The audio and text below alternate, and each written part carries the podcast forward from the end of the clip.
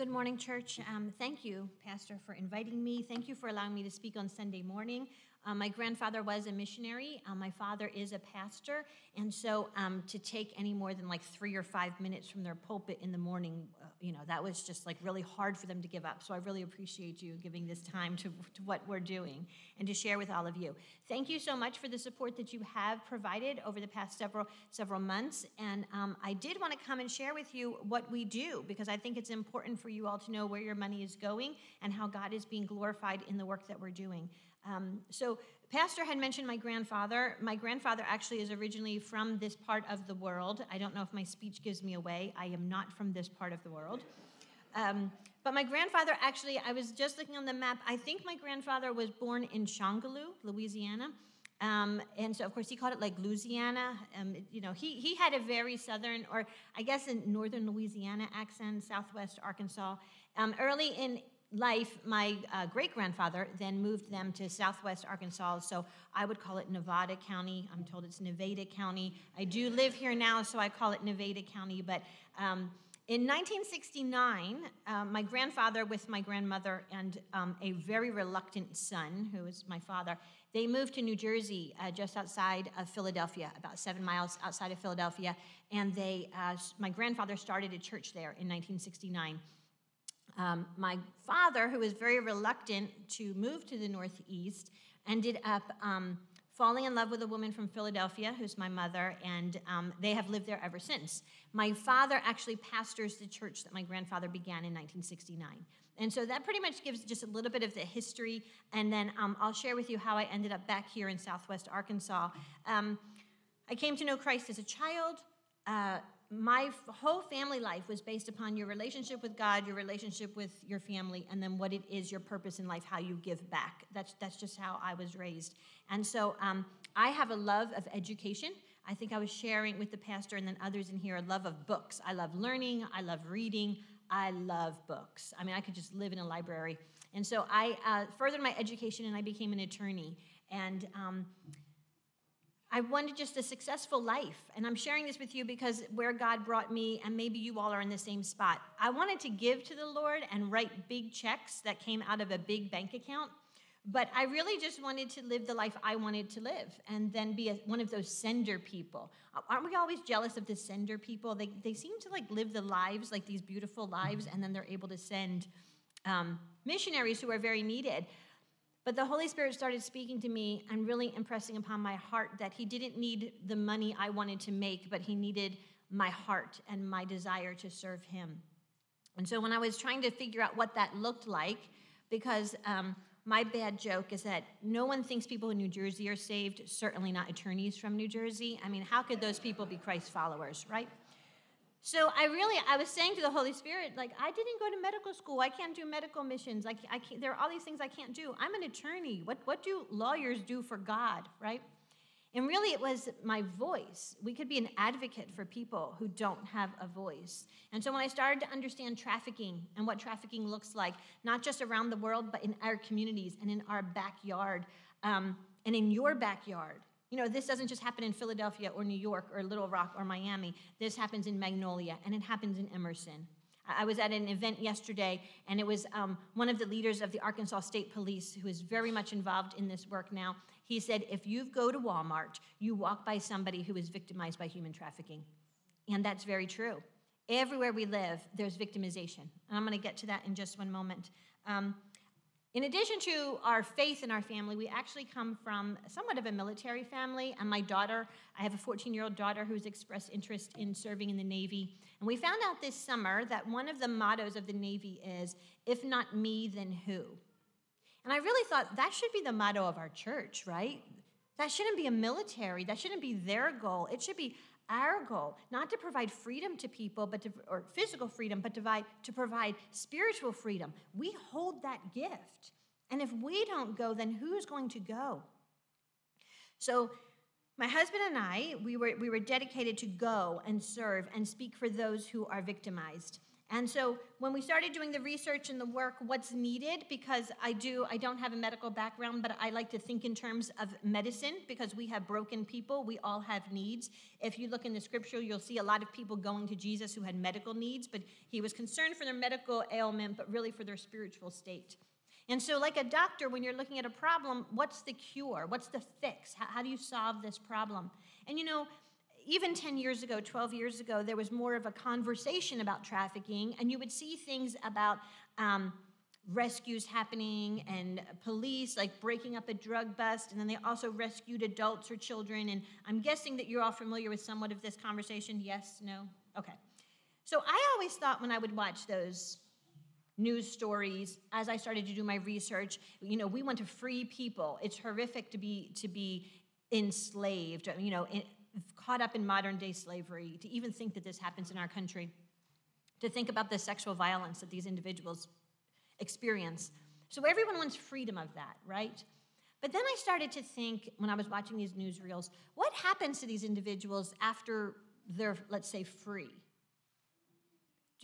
can they go back to a family? Do they have a family? Can they get a job? Do they have a skill set? What happens to these people? So, in doing more research and talking with people who are survivors of trafficking, talking with people involved in the work, there really is, still to today, still to this day, there really is a lack of care on that long term after recovery. And so, if someone is not receiving the care that they need in the long term, all they do is go back to the behavior you know. If you're hungry and you have no way to earn money because you don't have a skill set, you've never been taught a skill set, and your only skill set was being paid for the use of your body, well, if you're hungry, you're going to go back to that line of work because you want to eat. And so I started to think, what, what do these individuals need? What is the antidote? Well, we all know Jesus is the antidote, right? Jesus is the cure for the broken heart.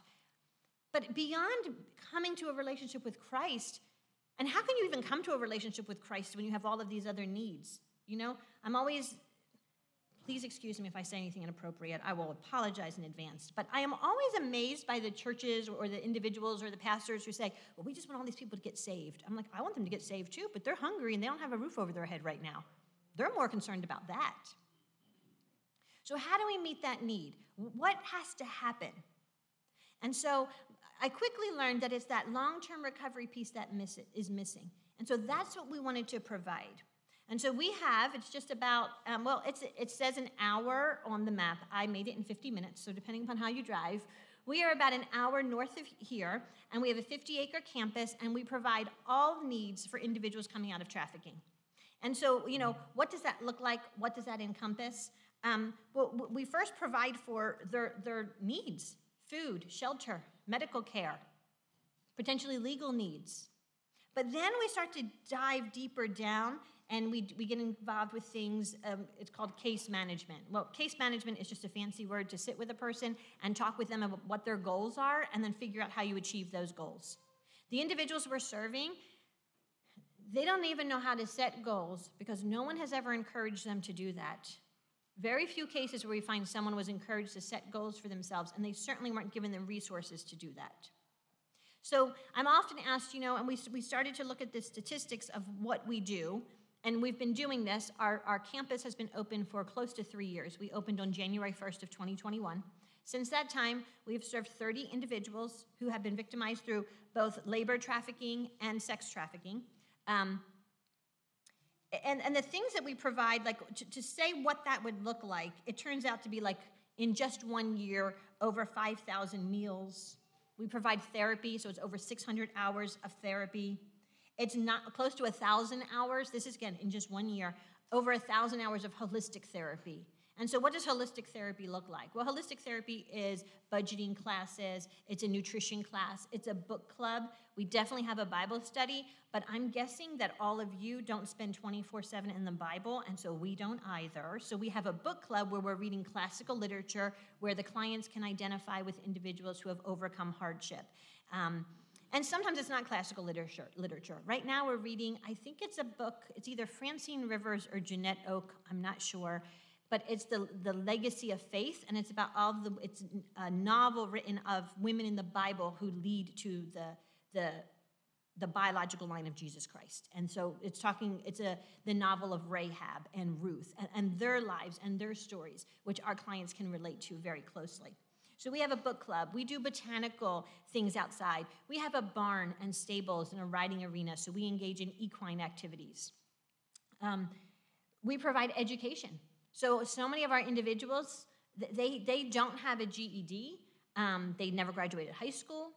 They may have, we have a client whose education level was that of a first grader, barely above kindergarten. Um, we have clients who can't read.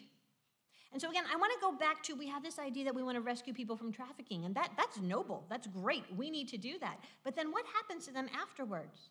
I mean, honestly, look at, we have so many children in your church. It's beautiful to see, but could you imagine looking at a first grader and saying, I know life has been, you know, life hasn't been real hard on you, or maybe it has been, but our family's having some struggles, and we need you to go get a job this weekend. Like, are you good with that? Right? That's, that's, that's laughable. But when it comes to victims of trafficking, because of the type of assault and the abuse and the dysfunction they've lived in, they're really functioning at the point of a first, second, or third grader. I'm going to get to a minute about the statistics of who we see. And, you'll see that we're, we're dealing with adult women who really function at that early elementary age. So we're providing education. And then ultimately, job training. We started about a year ago an enterprise initiative, a business arm of what we do. And there's a twofold purpose on our business arm. One is to help the ladies earn some stipend money um, while they're on our campus. They have no means to earn money while they're with us. And as much as um, I would, I'm, it's offensive to even say this, I've been accused of being the, the, our client's new pimp because I control everything that they do. And that's really offensive to hear. But from their perspective, I can, I can see that. I'm going to get to a minute about the statistics of who we see and what that's like. So, from their perspective, they need to earn money. They need to have a means of even just buying their own cigarettes, getting nail polish if they want nail polish, because we provide for needs. We do not provide for wants. But everybody has wants, and sometimes we think our wants are more important than our needs. Am I right? And they're on the same page as us. So we provide a way for them to earn money earn some job skills. And by job skills, I'm not necessarily meaning a vocational skill, but more the interpersonal dynamic of how it is when you go to work. Um, we all work with people we don't like. But for the most part, if we're responsible adults, we learn how to interact and deal with the people we don't like so that we can keep our jobs so we can pay our bills, right? Our clients, if they don't like somebody, they just curse them out and move on to the next thing. But you can't really do that at a job. You won't keep your job. So we're trying to help the ladies learn some interpersonal skills. We do that through our um, enterprise initiative. And then what we do is we set up stores, um, pop up shops at different fairs, different events, different churches, and all of the proceeds go back into um, running the, the facility that we have. We actually have a store set up here, some of you may have seen at the outset, but everything here that we have is made by our clients. Um, everything that's there. And then all of the proceeds go back into their care. We have uh, provided in one year close to 500 hours of just exposure to the gospel. So, trying to give these ladies the truth in um, their weekly Bible study, but then also we attend church over in Hope. Um, we attend church at Garrett Memorial Baptist Church, where Cliff Johnson is the pastor. And so we have a lot of involvement from church people coming and volunteering and mentoring and working with our ladies, but then also being exposed to the gospel in Sunday morning church. And I would think I thought at the outset that this would be an easy thing, right? Going to church, how easy is that? But quite honestly, it's not. Because in addition to the, the physical and sexual abuse that our ladies have endured, they've also been victimized through spiritual abuse. I have been appalled to see how, not just in the Christian faith, but I expected it from other faiths, not to be derogatory or judgmental. But if you come out of the Mormon church, with a lot, a lot of our clients have come out of the Mormon church, there is significant abuse towards females in the Mormon church. There's significant abuse towards women if you are practicing Muslim. But then you come to Christianity and you think, well, it wouldn't be that bad, right? Wrong. we have had so many ladies that the Bible, the Bible that we're trying to share with them as the good news, that has been used to manipulate and control them and degrade them. And so we're trying to overcome that hurdle of being victimized through spiritual abuse so that they can see the truth of the gospel. And that's been a hard that's been, a, I'm going to be very honest, that's been an obstacle for us, but it's not an obstacle that obviously we're going to give up on and just say, well, you've been spiritually abused, we're not going to share the gospel with you.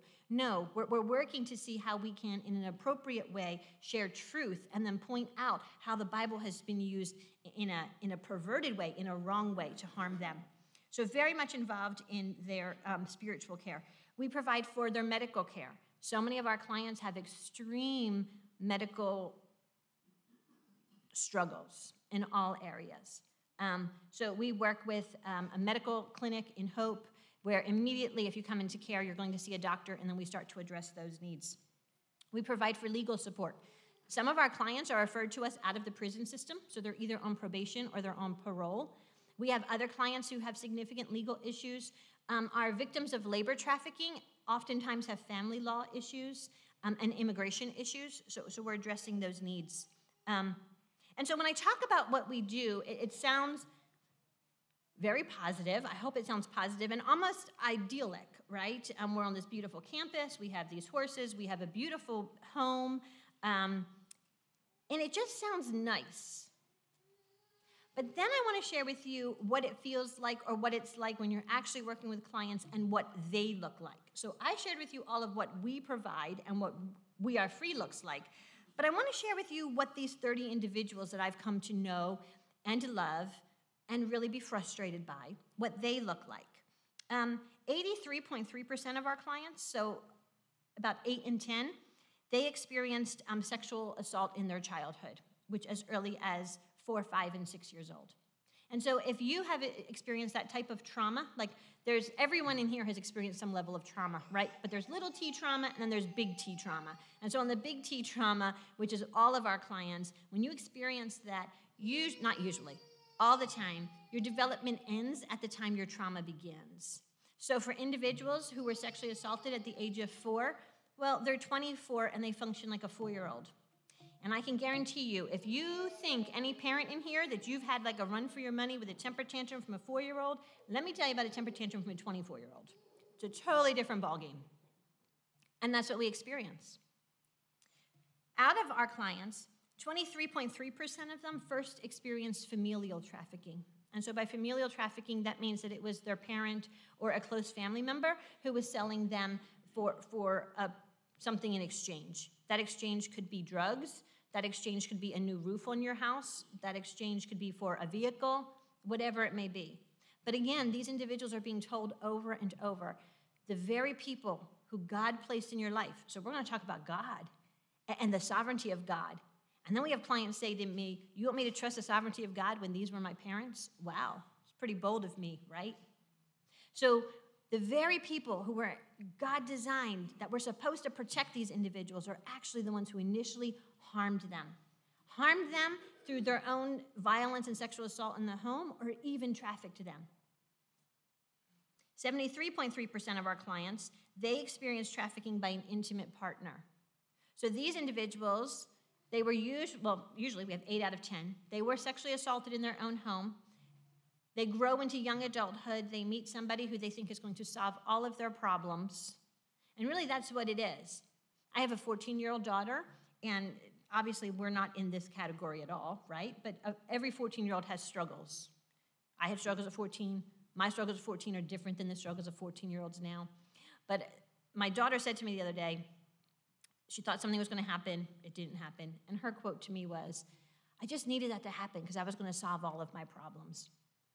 And we had a great parenting moment where we talked about who can really solve all of our problems. But really, I want to take that because that was the, that was the quote from my well functioning 14 year old daughter who is in Christ, who comes from a functioning family. She's still looking for something to solve all of her problems. And quite honestly, I think all of us are looking for something to solve all of our problems. And so these individuals who have been harmed from early childhood, they'll meet somebody who's wonderful and they think this person's going to solve all of their problems. But usually that person is the one who will groom them and abuse them more than everybody else has in their life. And they'll start to traffic them. 16% of our clients, or only 16% of our clients, were held against their will. That means that 84% of our clients were never held against their will. So the idea that people are being trafficked in this country and um, And I want to dispel some myths. People are kidnapped from Walmart parking lots and sold into trafficking, but it is very, very, very uncommon. And here's why because if one of your children was kidnapped in the Walmart parking lot, the police would help you look for them. But if you take children who are already vulnerable because they've been abused in their home and they're looking for a way out, those are the ones that are going to be victimized by trafficking because nobody is coming to look for them.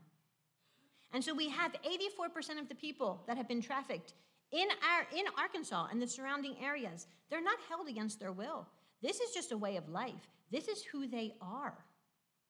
And then we come in and we say, wow, this is not at all who you are. You have design and you have purpose.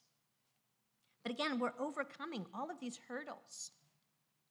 I want to talk about geography 70% of our clients are from, and they were also trafficked here in Arkansas, and from communities just like this. I was at an event yesterday, and I had already shared there was um, one of the one of the detectives with the Arkansas State Police who are working so much more in this area now.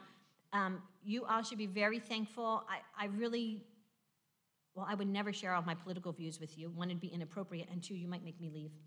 Um, but you should be, we should be so thankful for Governor Sanders right now and the Attorney General Tim Griffin because they're doing so much on this front. And so I was at an event yesterday, and there was a gentleman there from the state police who was actually one of the chair people of the task force being put together by the Attorney General Griffin. Um, and there had been a sting, a sting operation that was run by the state police back in September. And I actually know I go to church with another state trooper who was involved in that in that sting. Um, and so there was, they set up dates, they set up online dates in the Little Rock area, and then when a, when a client came in, when, when the, the, the female came in, they, the police were there, and then they had service providers to say, hey, this is what's going on. We'll provide you with services. We'll do this for you, this for you, this for you. Some, not all of the ladies left. The ladies were like, this is a lie. This is a joke. You're going to end up arresting me. I don't trust you. Goodbye, right? And so they weren't getting arrested, so they, they were free to leave. Others accepted the services, which was a beautiful thing. And that then their long journey begins of that recovery piece. Out of that, we didn't have any referrals from that sting, but we get our referrals that way. So right now, our, our beds are occupied. We're full to capacity. But we get our referrals from state police operations like that or other law enforcement operations. Um, so anyway, I want to go back to the sting because it's important to share something with you. They recovered two juveniles, and the one juvenile had been missing for two weeks. I believe she was a 14 year old girl. And so she was already being sold in a hotel. She'd been missing for two weeks. They called the parents to identify the parents, and the parents said, keep her in jail for a couple days so she can learn that this is just not acceptable. Like they didn't want her back. And so traffickers and pimps, they don't have to go kidnap kids in America. Because there are so many kids in America who are coming out of dysfunctional homes whose parents just don't want them. And they know that.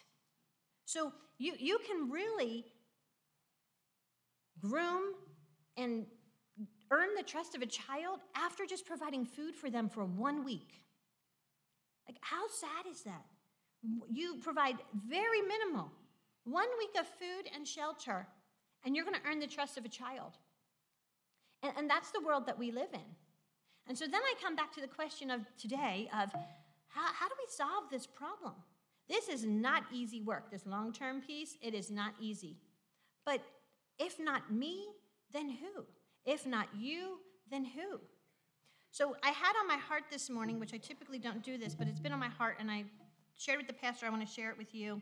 Um, Oftentimes, when you're talking about missionaries, they go to Isaiah chapter 6, and it's, it's, a beautiful beginning. Verses 1 through 7 are just beautiful when Isaiah sees God in the heavens, and there's the angels, and, and God asks the question, Who will I send? And Isaiah says, Me. And, you know, my husband and I were there back in, um, I first started being called into this in 2008. We formed the organization in 2011. I moved to Arkansas in 2014 with my husband and two children. We've since had a third child here. And God has really provided miraculously for us to have the building and the facilities that we have. I wouldn't even have the time to share all that with you today, but it has been beautiful, God's provision. And we're all like, yes, we are doing God's work. This is going to be beautiful. And we have people, volunteers. Now, I'm not naive. I am not a naive person. I knew this was going to be hard. but I'll also be very honest with you. The past two and a half, close to three years, I had no idea how hard it would be. I had no idea how many times I would just be laid out for trying to help somebody, for trying to do the right thing. And so I thought of this today. It came up a couple weeks ago in a Bible study, and the Holy Spirit brought it back to me this morning.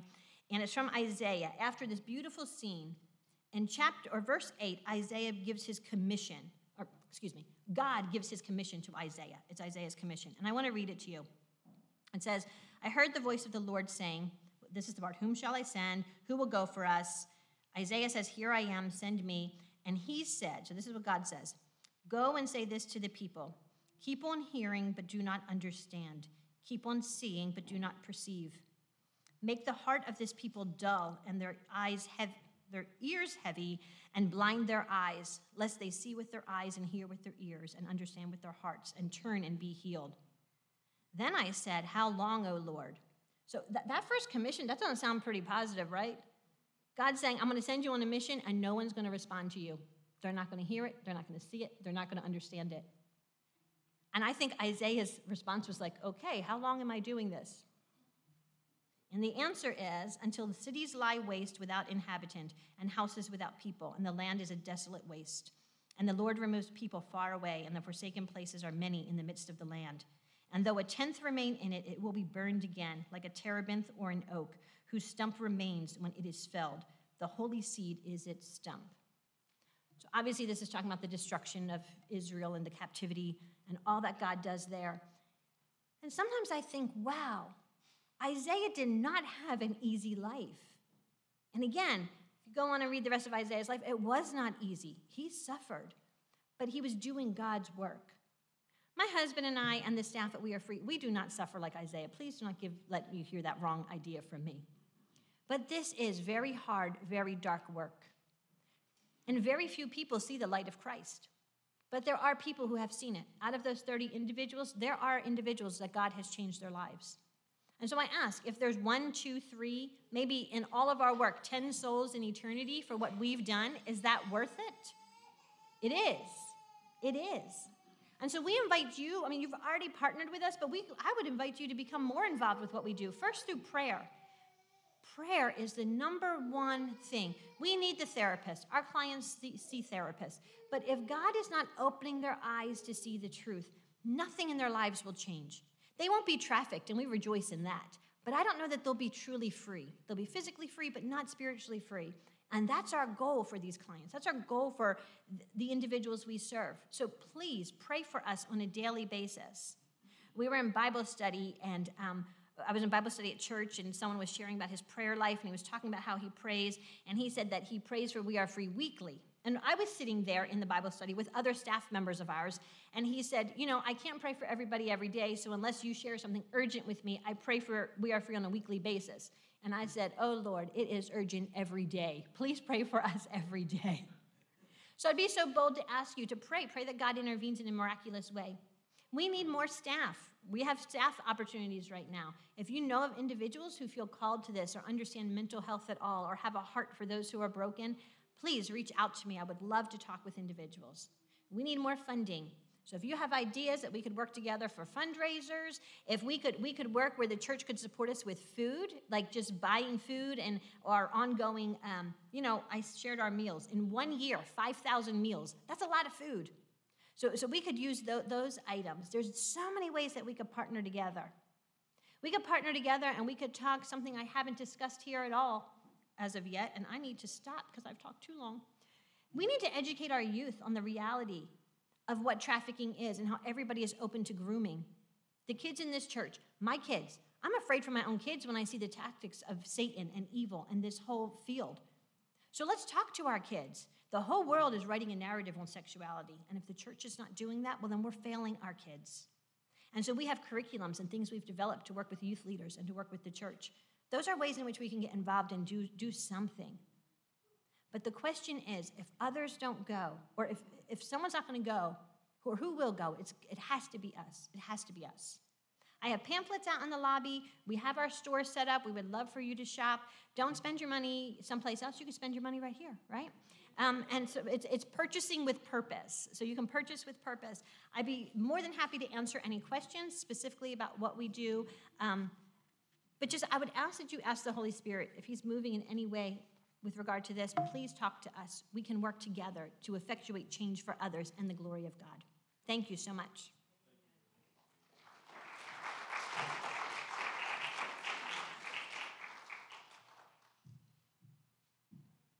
Now, the good news is uh, I'm not going to preach, but we are going to wrap this up with a biblical perspective. Job chapter 29. I mean, this sounds like a really good thing, and people would say this is a wonderful issue uh, of dealing with a social issue. This is a spiritual issue, and we need to put it into a spiritual perspective. And Job chapter 29 will do that uh, for us. We all know the story of the book uh, of, of Job uh, in the book. Two times in the first chapter of this book, it describes Job as a man who fears God and shuns evil. Now, the King James would say he eschews evil. You have to look that word up. It's an old English word which means to deliberately avoid evil. He feared God, he respected God, and he deliberately avoided evil. Now, there's a hook right here because, in order to deliberately avoid evil, we have to recognize evil as evil and readily and properly identify evil. And the problem with a lot of this trafficking, it deals with behaviors and lifestyles that are not regarded as evil in our society, but celebrated and accepted and flaunted. And this behavior, which is evil in every way, people are afraid to call it evil because it is so readily accepted. Job turned away from evil. He deliberately avoided evil because he readily recognized it and identified it and was willing to call it what it is. Now we all know the story. Job lost everything financially, his life was a wreck. Job lost all his kids through death. His life was a train wreck emotionally. Then Job lost his health. He had a dark valley, months of darkness that he's going through. And the book of Job recounts how he begins to deal with all that he was going through. And of course, we know the story, and all this, he never turned away from God. But in chapter 29 of the book of Job, he begins to think back, reminisce about the days before he lost everything, about the days before illness had him sidelined, took him out of the social life. He was completely and totally isolated at home. He was a medical wreck. He was removed from the daily life and circulation of the community. He just dropped off the radar of everybody around him. and he thinks back, this is what it was like. But he also says, this is what I was like. And I want us to look like what look at what Job was like. This is what we should be. Job chapter 29, beginning in verse 1. Would you stand as the scriptures read, please?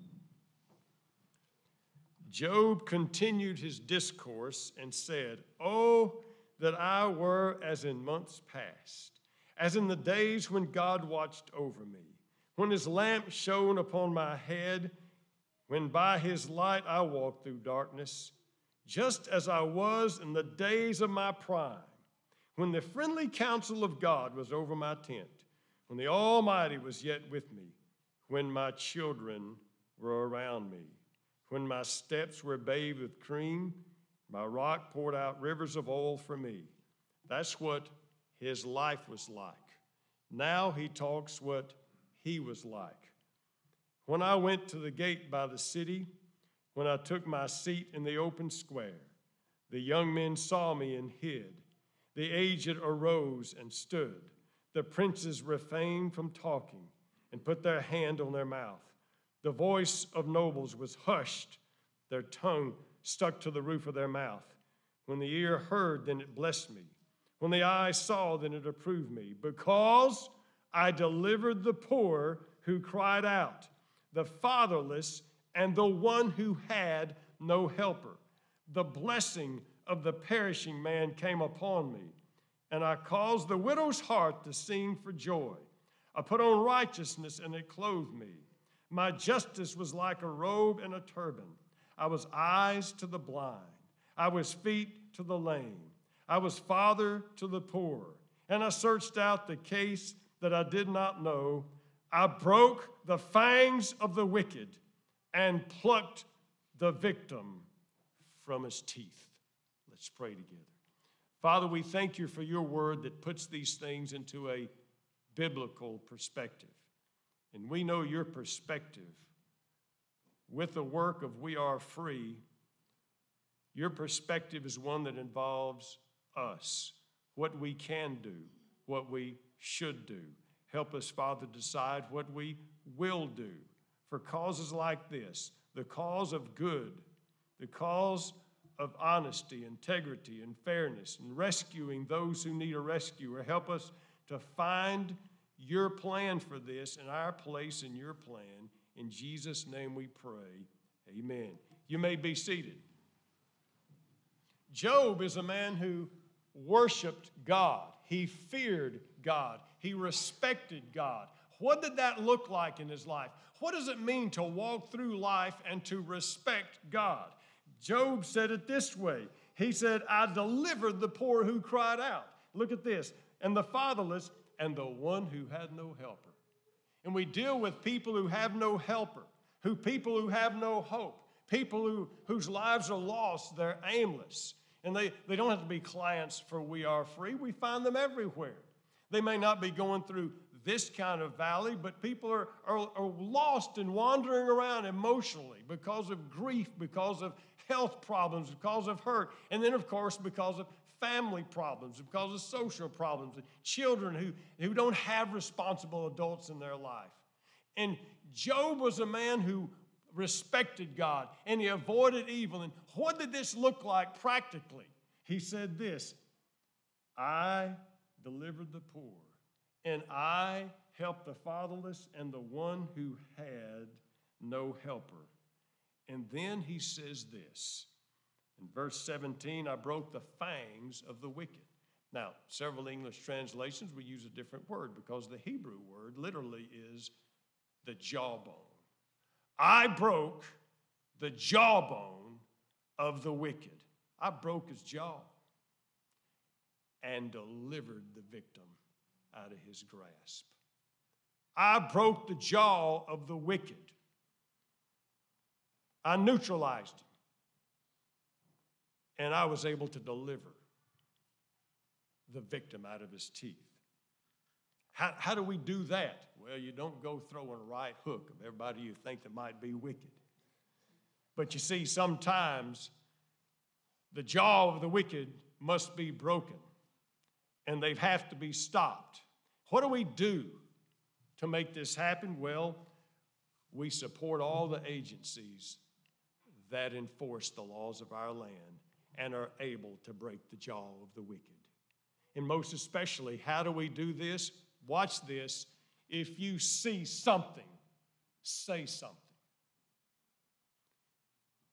If you see it, find a professional authority and you tell these people. Now, people don't want to do that. Going to mind my own business.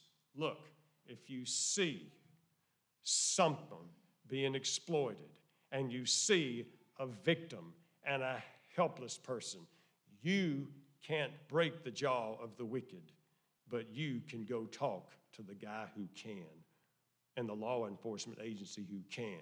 If you see something, say something. That's the best way to break the jaw of the wicked. Because you know how these people operate? They operate by people who are afraid to say something and they operate by silence, people who don't want to talk about it. If you see something, say something. break the jaw of the wicked. He did good things for those who needed it.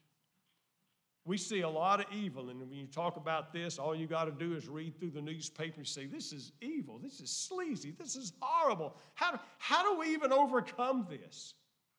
Well, the church is the perfect instrument to overcome it. The Apostle Paul said it this way in the book of Romans, chapter 12, verse 21 Do not be overcome by evil. You overcome evil, watch this, with good. How, do we break the jaw of the wicked? We break the jaw of the wicked by they're not the ones doing everything in the community. We have people who are doing good in the community. And you said, you, Paul said, you overcome evil with good.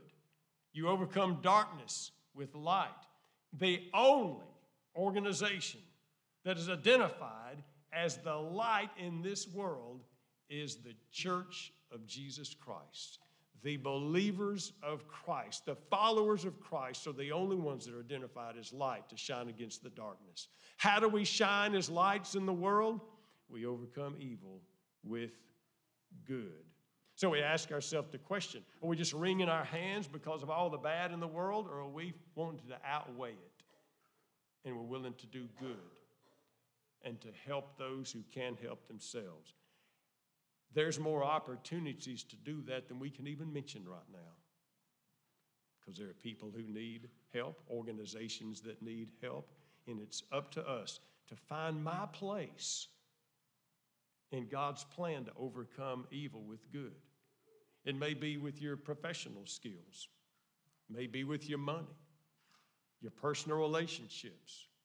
Somebody who has not had a friendly face and a word for weeks, maybe you can be that friendly face and a voice in their life. You don't know what kind of good it would do to turn a life around. Someone finally noticed me. I'm not invisible, and they were kind to me. You overcome evil with good. Now we talk about the helpless, we talk about the hopeless, and we say, well, those poor people. But let's not forget, Job was a rescuer, a hero to the helpless. He said, I broke the jaw of the wicked, and I took their victims away from them. But let's not forget the ultimate hero. The book of Romans, chapter 5, verse 6. For in due time, when we were without strength, died, Christ died for the ungodly. When we were what? Without strength, Christ died for the ungodly. We were enemies of God, and it says Christ died for us. He's the ultimate rescuer for those who are hopeless. And if you don't know Christ, you're there. He's the ultimate hero for those who have no help.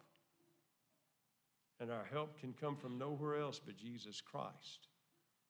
We're going to have an invitational hymn simply because I don't know where this has hit you. Maybe this is like me, it was, it's captivated you. And maybe you just need to pray today what, what can I do, Lord? What do you want me to do about this? There's evil all around me. And I know you have a place in your plan for that. Can you show me your work in my life, what you want me to do? Maybe God has put a burden on your heart concerning this organization, and you want to say, what, what can I do to help them out? Maybe your professional skills, maybe another a talent that you have, an ability, maybe your checkbook. Why don't you come and talk to her? Maybe let's just do this. Maybe during the invitation, somebody would like to come up here and pray for Angeline and pray for We Are Free. I can do that. I can do that. And just come, and there's a special way God honors prayers in His altar. And if you're willing to come and say, I'm willing to step forward and say, I'm, I'm going to be praying for them. Or you need to come and there's some other issue in your heart and your life, this is the time and place as we stand and sing. What number?